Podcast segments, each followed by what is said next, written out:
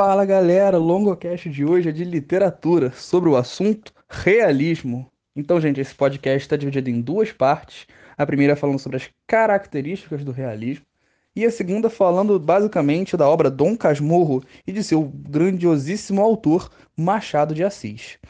Bom, gente, nessa parte 1 eu pretendo fazer uma parte não muito extensa, não muito uh, alongada, até porque o realismo é um movimento muito rico, com muitas características, mas eu acredito que o principal vai ficar a critério realmente da análise da obra, né? Assim, eu não vou ficar analisando detalhe por detalhe do enredo, mas vou trazer algumas questões principais. Mas assim, eu vou tentar abordar o, os fatores centrais, as características mais amplas do realismo, e na parte 2 fazer uma análise bem mais detalhada a partir do livro Dom Casmurro e aprofundando um pouco essas características, como elas se espelhavam dentro dessas obras. Bom, sem mais delongas, vamos ao podcast.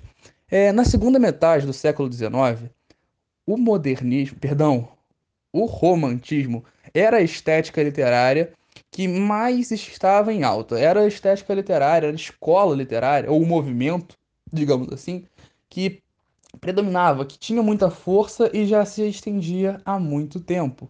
E era um movimento que, como você bem deve saber, ele valorizava o sentimentalismo, a subjetividade, ou seja, a visão pessoal do eu lírico, ou do autor e, ao mesmo tempo, a liberdade formal.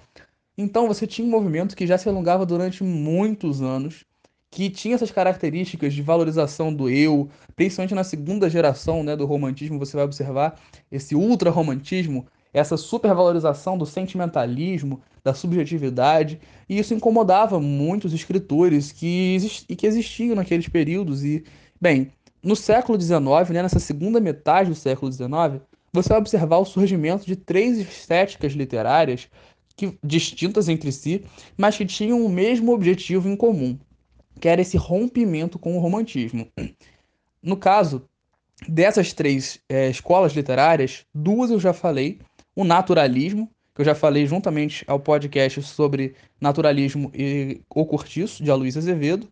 Já falei sobre parnasianismo alguns dias atrás, e nesse momento estou falando agora sobre realismo.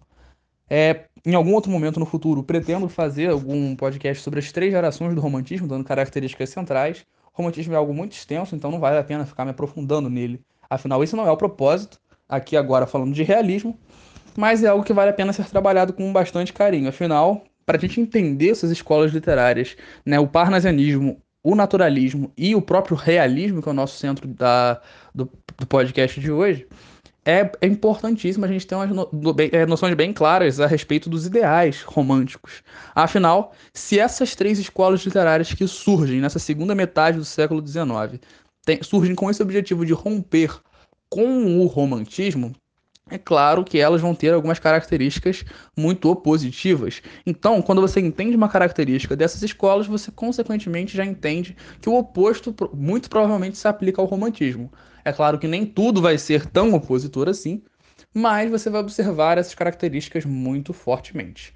É claro que tem a terceira geração lá do romantismo, que já era uma fase de transição, encontrava críticas sociais, porém, de maneira geral, o romantismo era uma arte não engajada, ou seja, era uma escola literária que se preocupava muito mais com os sentimentos e com os ideais que o eu lírico ou que o autor trazia do que de fato com a realidade social como eu já fiz esse adendo antes de falar sobre essa característica, a gente encontra, claro, o poeta dos escravos, Castro Alves, que foi famosíssimo por seus poemas que lutavam contra a escravidão, que de ele declamava esses poemas em praças públicas, militando de fato contra essa prática absurda. E você vai observar essa questão de crítica social já surgindo nesse momento. Porém, se tem uma escola literária muito crítica nesse sentido, a gente tem que ressaltar o realismo. Bom, Quanto ao realismo, um pequena comentário inicial antes de aprofundar especificamente só nas suas características, é bom a gente ter em mente que o realismo se desenvolveu na prosa, ou seja, nos textos em linha corrida. Do mesmo modo, o naturalismo se desenvolveu também na prosa, diferentemente, é claro, do parnasianismo, como você já deve saber se você ouviu meu podcast. Afinal, o naturalismo era uma foi uma escola literária que se desenvolveu na poesia. Bom, como o, roman, o realismo se desenvolveu na prosa e o naturalismo também, não só por isso, mas essa característica colabora para isso, a gente vai encontrar uma série de semelhanças entre as características do realismo e do naturalismo. Você deve se lembrar que o naturalismo é aquela escola literária que se caracteriza lá pela questão das críticas sociais, mas ao mesmo tempo pelas suas especificidades, né, de animalização do indivíduo e tudo mais, né, que estava junto. Aquela questão do determinismo, né, do romance de tese, a, o, o coletivismo, a preferência por retratar multidões. E isso são características específicas do naturalismo. Porém, a gente não pode ignorar que algumas, muitas características naturalistas são meio que provenientes do realismo. O realismo vai ser meio que a base pra, é, pra, pela qual o naturalismo vai se desenvolver. Como assim? Toda obra naturalista é de fato uma obra realista, porque todas as características do realismo são abordadas pelo naturalismo. O contrário não se aplica, tem que tomar cuidado com isso. Afinal, o, o, realismo não vai apresentar essa questão, por exemplo, do determinismo, muito famoso, muito encontrado no naturalismo, essa animalização do homem, do indivíduo, não é observado no realismo. Porém, várias características realistas são observadas nas obras naturalistas. Então, é bom a gente ter isso em mente. Por que, que eu estou falando tanto disso? Por conta justamente dessas características, é, a gente pode encontrar essa, essa interrelação entre esses movimentos e facilita muito a compreensão e a memorização do que eles defendiam. Agora sim podemos nos aprofundar com um pouco mais de clareza em relação a essas características centrais do realismo. O realismo foi um movimento literário, uma escola literária que tinha como características centrais o que? A objetividade, o racionalismo e o descritivismo. Eu acho que essas são as mais claras que a gente tem que ter logo de cara. E na realidade, essas três características centrais não se aplicam só ao realismo.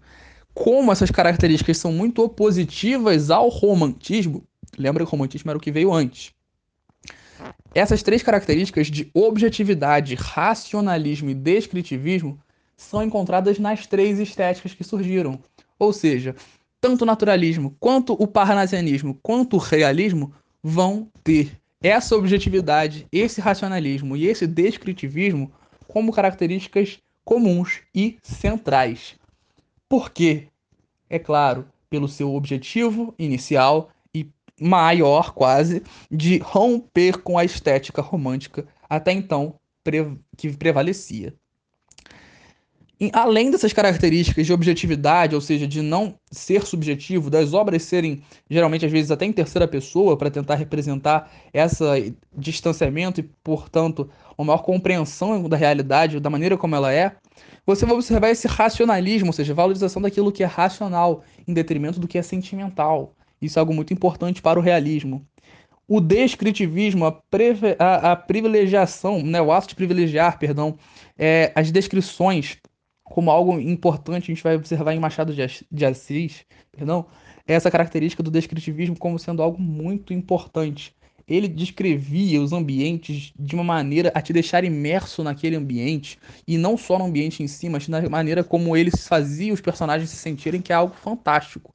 Assim, se você perguntar para qualquer analista história, é, da história da escrita da língua, da língua portuguesa, né, desses pesquisadores da literatura nacional, a maior parte deles vai elencar Machado de Assis como um dos três grandes escritores da história do nosso país. Muitos também vão falar da, do próprio Guimarães Rosa, Clarice Lispector. Há outros nomes, mas Machado de Assis, indiscutivelmente, é um dos maiores nomes da história da nossa literatura. E isso não sou eu que estou falando. Eu também estou falando, porque isso é fato. Mas, enfim, isso é embasado em estudos de teóricos e de muita gente. E no próxima parte você vai entender um pouco melhor disso. Agora, voltando ao central do realismo e não apenas só do Machado de Assis, o realismo de modo geral vai ser uma escola literária que vai pregar muito a questão do ceticismo. Como assim ceticismo? Ceticismo no sentido de descredibilidade. Não era uma obra, não era uma escola literária que privilegiava às vezes a esperança, digamos assim. Como assim o ceticismo? Não privilegiar supostamente a esperança. O que, que eu quero dizer com isso? Estou tentando falar de uma maneira mais simples, que eles basicamente eram muito desiludidos. Era tipo aquele cara que foi levar uma flor para a garota e ouviu um não. Ou seja, a partir daí ele já não tinha mais esperança no amor. Era tipo isso. Gente que se deu mal na vida amorosa. Brincadeiras à parte, E essa característica de ceticismo vai ser muito importante para a gente entender essa, essa descrença que eles tinham em relação a várias instituições, até mesmo. Por exemplo, escritores realistas vão criticar às vezes instituições consolidadas, como é a questão do casamento. Você vai observar várias sátiras a isso, ao casamento mesmo, por exemplo. Então, isso estou falando de uma visão realista. Não estou defendendo nem criticando, apenas elencando. O fato é que esse ceticismo também vai se refletir em outras características, como é o caso do pessimismo. Eles vão ter um olhar para a realidade muito pessimista. Por exemplo, Machado de Assis, ao olhar para essa é, crise do coronavírus agora, por exemplo, se estivesse vivo, ao invés de falar, ah não, vamos sair da crise mais solidários, ele com certeza iria olhar e falar, isso só vai agravar ainda mais os problemas de desigualdade que a humanidade já sempre enfrentou. E, então, essa característica de pessimismo, de ceticismo, de descrença em relação à própria humanidade e suas instituições são características clássicas do realismo. Machado de Assis, obviamente, vai, é, vai ter muitas dessas características e outras próprias suas. Aliás, só vou adiantar de uma vez, há uma polêmica quanto a essa questão de Machado de Assis e realismo aí, que vocês vão entender um pouquinho mais tarde. Mas não é assunto para agora. O fato é que universalismo também é algo muito, muito é, cobrado em relação ao próprio realismo. Por quê? As obras realistas, de modo geral, são obras muito universais, ou seja, debatem temas atemporais. A questão mesmo de Dom Casmurro é uma obra muito interessante nesse sentido. Brás Cubas, então, nem se fala. A obra Brás Cubas, de Machado de Assis, que foi a sua primeira obra, né, enquanto um escritor supostamente de fato realista, nessa sua segunda fase de escrita, né, afinal Machado de Assis tem duas fases, eu vou falar disso mais tarde, é, é muito interessante a gente observar como essa obra de Brás Cubas é atemporal no que diz respeito às críticas à miséria humana, no que diz respeito, por exemplo, à sua ganância, sua ambição, sua cobiça, sua futilidade. Então, quando ele critica todas essas características de mesquinharia, por exemplo, do ser humano através de Brás Cubas, ele está escrevendo uma obra atemporal, universal. Não que todos os seres humanos ou que todas as criaturas do universo sejam assim, não me entendam mal, mas sim que na história da humanidade a gente pode observar para todos os períodos históricos que a humanidade já enfrentou. Sempre teve gente para barca, resumindo, e sempre vai ter. Então, por isso que é uma obra universal. Sempre tem pessoas com essas características de mesquinharia, de ganância, de cobiça, que Brás Cubas representava. E Brás Cubas é só um exemplo. Isso se, é, se relaciona às demais obras realistas também. Então é bom a gente ter esse tipo de visão em mente. Além do universalismo, algo muito interessante de a gente observar é a questão dos personagens e da própria narrativa em si. Os personagens, de modo geral, eram personagens esféricos esféricos, Longo. O que, você quer dizer com isso? Bom, personagens esféricos. Imagine você que você está olhando para uma bola de futebol. E essa bola de futebol é multicolorida. Ela tem várias listras de cores diferentes. Se você olha de um lado, você não consegue enxergar as listras do outro. E se você olha do outro, vai sempre ter alguma parte escondida. Então não importa a maneira que você olhe, você sempre vai estar procurando um outro lado e você nunca vai conseguir ver todas as faces da bola ao mesmo tempo. Primeiro porque a bola não tem faces, é claro, né? Afinal, ela é redonda, é uma bola. Mas enfim, você entendeu o que eu quis dizer, né? Quando eu quero dizer que são personagens esféricos, é nesse sentido, de que você não consegue compreendê-los de maneira simples. Diferentemente do romantismo, às vezes, que você vai encontrar no próprio José de Alencar, personagens planas, é, se não me engano, desculpa, é, vai observar essas questões de personagens às vezes mais planas, ou seja, não muito aprofundadas, você vai ter esses personagens às vezes representando até tipos sociais, como é o caso do naturalismo, né, com a Luísa de Azevedo, no qual os personagens vão representar muito mais tipos sociais do que a si próprios. Os personagens não são tão aprofundados assim. Então, opostamente a isso, o realismo vai apresentar personagens esféricos, de modo geral. Personagens muito aprofundados, com características psicológicas muito bem trabalhadas e desenhadas. Você nunca vai saber de fato quem esse personagem é. É como se fossem duas caras. Você nunca sabe quem essa pessoa é você sempre vai estar descobrindo ao longo da narrativa uma outra face, um outro lado, uma nova perspectiva desse mesmo indivíduo, e ainda assim você pode não conhecer todas. Isso eu acho sensacional da escrita machadiana, por exemplo. Mas enfim, a narrativa lenta é algo muito característico, é a exploração por conta disso do tempo psicológico, e Machado de Assis era mestre em fazer isso. Nessa narrativa lenta, ou seja, significa quando você tem uma narrativa que não tem tantos acontecimentos, enquanto, por exemplo, às vezes numa narrativa do Rei Arthur, você vai encontrar cinco guerras em um único capítulo e três sequestros, 85 mortes e muitas batalhas de espada, na literatura machadiana não. Às vezes um capítulo inteiro vai se centrar no momento em que Bentinho se senta e lê uma carta. E a partir dessa carta vai pensando e se lembrando dos sentimentos que ele sentia por Capitu quando eram jovens e do como isso se modificou ao longo do tempo. Enfim, isso é só um exemplo para representar que a narrativa encontrada no realismo é uma narrativa mais lenta, muito mais é, trabalhada no que diz respeito ao psicológico dos personagens, das personagens, perdão, do que na própria ação em si. Isso de modo geral.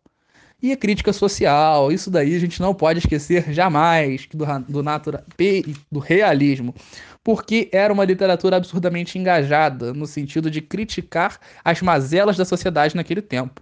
Machado de Assis, e essa é uma das coisas que mais me faz gostar dele, era um cara muito ativo socialmente. Ele se preocupava com as demandas e necessidades da população.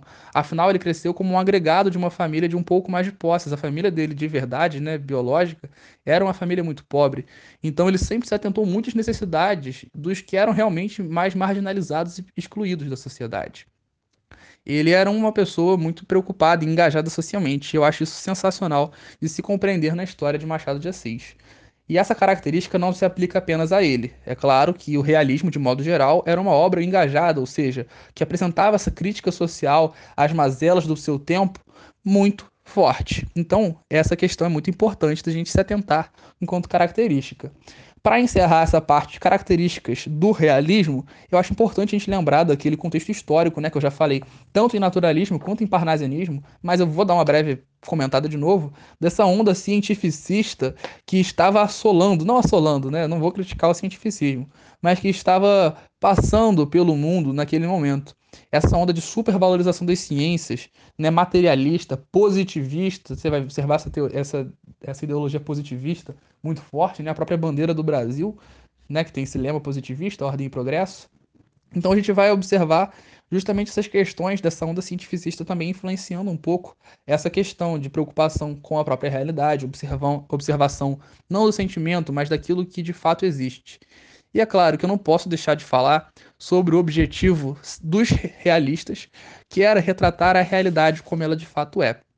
Afinal, a gente não pode falar de realismo sem lembrar dessa máxima, né?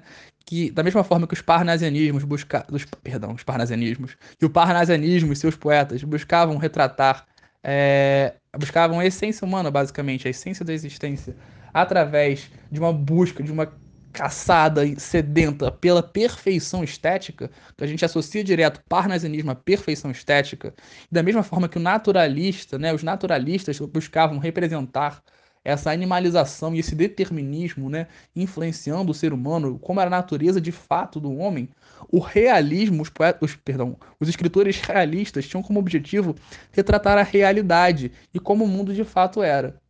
E aí que você vai entender na próxima parte do podcast, eu vou deixar esse gostinho de suspense mesmo para a próxima parte, para te convencer a ouvir, sim. É, que eles tinham essa questão de buscar representar a realidade. Mas isso era de fato possível? Machado de Assis vai nos provar que basicamente não. Mas isso é assunto para daqui a pouco. Na parte 2 você vai ver Dom Casmurro e Machado de Assis. Espero você. Muito obrigado e até a próxima. Valeu!